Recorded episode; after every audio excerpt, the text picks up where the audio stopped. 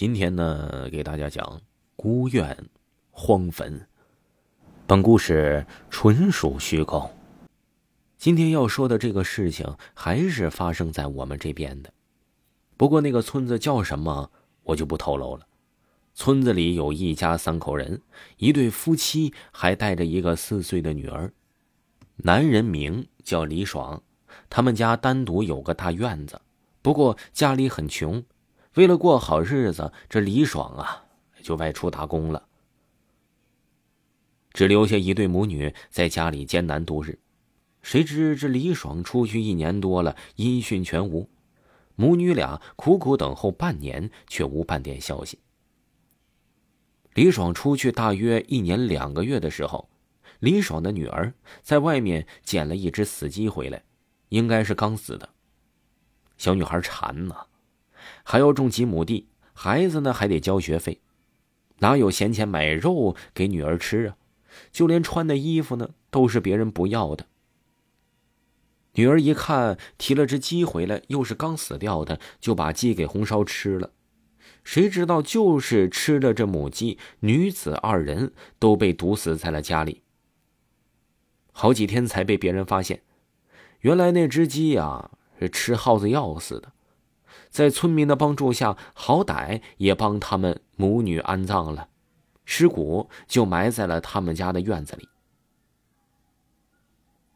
自从这对母女下葬之后，这附近的居民家里总是鸡少鸭子少的，大家开始啊觉得是黄鼠狼一类干的事儿，可后来发现连猪都少了，大家就纳闷了，这黄鼠狼也不能拖几百斤的猪啊。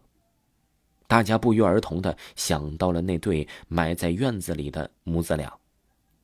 胆大的村民白天趴在墙头上往院子里看，只见里面荒草丛生，很是荒凉。一把大锁挂在了门上，而周围的杂草好像好多的。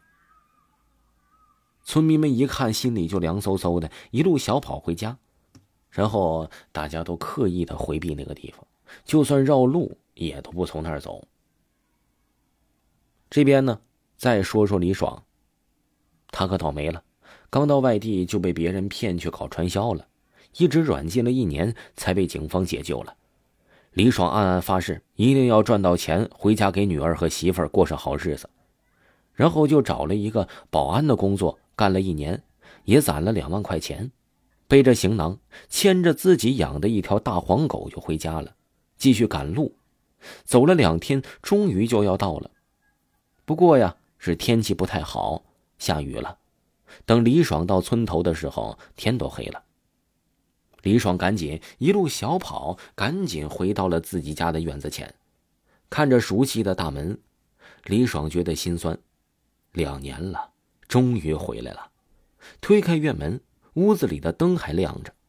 这个时候，李爽带来的那条大黄狗怎么也不进李爽家的院子，只是呜呜的哼着，拼命的往外窜。李爽生气了，我这都到家了，你他妈还不给我进呢？硬拉着狗进了院子，拴在了柱子上。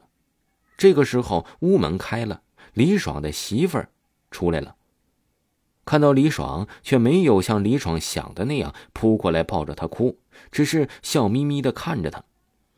你可算回来了，你们过得还好吗？还好，进来吧。李爽觉得别扭，但一想啊，这2年之间了都没和家里联系，肯定生疏啊。再说了，心里能没有气吗？李爽苦笑着离开了家门，女儿也在看着李爽，只是呵呵的傻笑。李爽媳妇儿拿了件衣服给李爽说，你看呐，你这衣服都湿了，快去换，今晚给你包饺子吃。李爽换了衣服之后啊，这媳妇儿已经在剁馅子了，一大块猪肉还带着血，不过看样子他剁起来完全不费劲儿，一会儿的功夫就剁开了。李爽突然看到女儿伸手拿了一块生猪肉就塞到了嘴里，李爽想说女儿，但却没咋忍心，因为这都是自己没用，女儿给靠的。这个时候李爽说倒点酱油啊，媳妇儿就说了，哪有钱买酱油啊，你就将就吃吧。李爽一听心里就更难受了，这媳妇儿还是生气呀，这猪肉这么贵都吃得起，又怎么会买不起酱油呢？李爽暗暗的下决心，以后一定不要让他们母女受苦。媳妇儿啊，我去村里的小店买点酱油回来，我也没烟抽了。不用不用，明天再买。李爽都出了房门，说我一会儿就回来了。李爽走出了院子，还想着给自己女儿买点好吃的呢。雨停了，小店就在村里，2分钟就到了。村里的人还在小店打牌呢，一个人抬头一看，看着李爽了。哎，小爽，啥样回来的呀？大家都回头看他。我刚回来，这不，家里没酱油了，我来买点酱油。李爽笑眯眯地回答道。啥？你开玩笑吧？其中一个一下子站了起来。我开啥玩笑啊，我就在家刚出来，你嫂子搁那剁馅子呢。李爽有点奇怪了，我不就2年没回来吗？至于吗？哎，小爽，你身上穿的啥呀？我媳妇给我的混血。李爽一边说一边低头看，话说了半截就再也说不出来了。他看到他身上穿的竟然是大绿的寿衣，这衣服还是当时村民凑钱给买的。李爽只觉得腿都在抖。大家告诉了这2年之中啊发生过的一些事情。李爽知道之后死活都不肯回去看，和几个人一直等到了第二天大天早，找了一群胆大的年轻人来到了李爽家。